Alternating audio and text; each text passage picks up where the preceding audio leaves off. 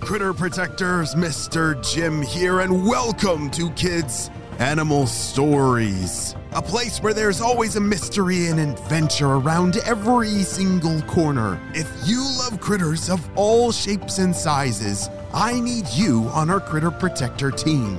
Join our adventure as we learn about critters from around the world and in our backyards.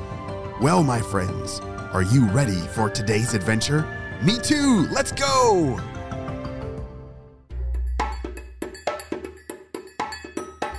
On the last episode, we saw that Lily, Lucy, and Layla were all in quite the mess. You see, they had just gone on an adventure to go look for food, left pheromone trails back to their nest, and then when they made it back to their nest to tell all of their friends, their house started to collapse. This is a serious problem, and it's a mystery adventure. So if you haven't heard the first part, you gotta listen to that so you can hear all the clues to solve what critter this story is about.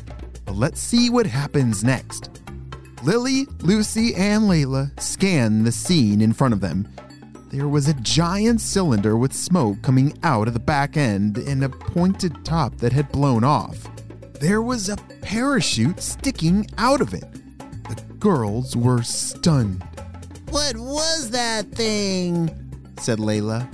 "Is that an alien?" Just then they saw a human come running out of nowhere. The boy was shouting to his friends. "Johnny! Hey Johnny, I found it! I can't believe it, I found it!" "Whoa, way to go, Craig! Did you see how far up that rocket went? That was insane! I think you might actually just win this contest." Johnny reached down to pick up his rocket and then realized it was covered in something. "Ah! Ants! The rocket is covered in ants! Ah!" "Whoa, bro, those aren't just any ants," said Craig. "Those are fire ants!" Well, it looks like Craig has solved our mystery. Have you ever seen a fire ant before? Or have you ever gotten bitten by a fire ant? Ouch! Those things hurt so much. Did you solve that mystery before Craig did?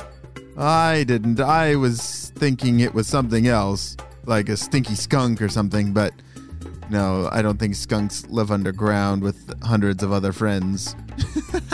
Yes, ants are pretty amazing. They leave pheromone trails all over the place.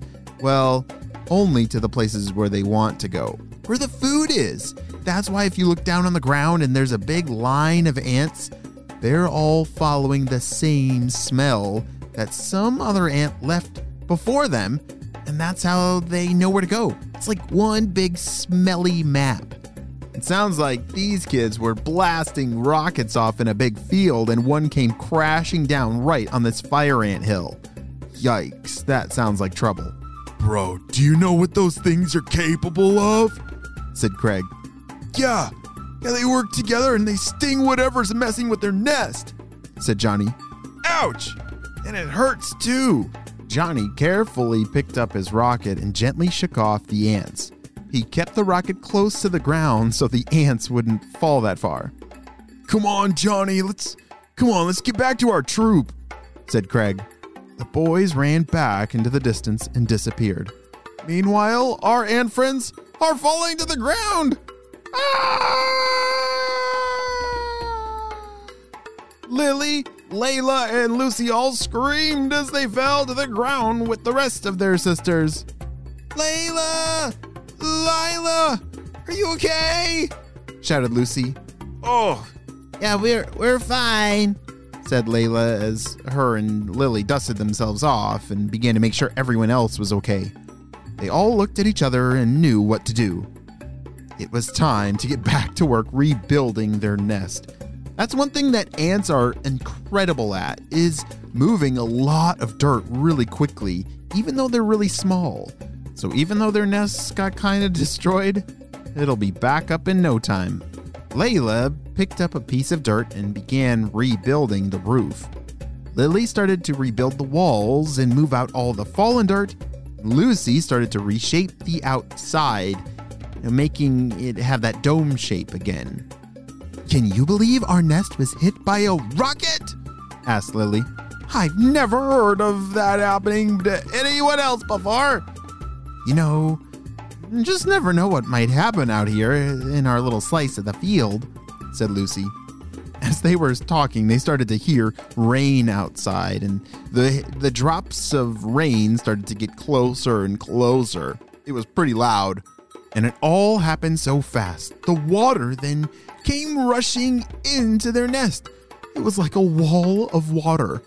The group of sisters held on to each other. More and more sisters joined in, and they became almost like a ball. Together, they were able to float and move with the water. Whoa, look at them go. It was crazy. None of the sisters knew how to do this. It just came naturally. It was like an instinct. Hold on a second. Did you know that fire ants could do this? I did not. Not only can they use their stinger to put pheromones in the ground to tell others where food is, but they can also hold onto each other and make a ball in order to escape flooding? That's insane. They make their own little, like, ant raft boat. That is so cool. What an amazing critter. Well, after a long time, the rain had stopped for a little while, and everyone started to gather their things and get back to work rebuilding the nest. Lily, Layla, and Lucy all felt like they were constantly working to rebuild this nest. Sometimes it was rain. Sometimes it was a giant rocket falling from the sky. No matter what, the sisters work together to help make their home a beautiful place. The end. Great job. You listened all the way to the end. Did you know that we make some really fun activities for you? Yeah, just like the episode you heard just now about fire ants, there's an awesome activity waiting for you to do, whether at school or at home. We love stories and we love creating things together, right? Yeah, so have your parents look down in the show notes below for activities for kids. They're completely free and we build them for you for every single animal that we do a story about. I can't wait to see what you create. And I will see you on our next adventure. Bye!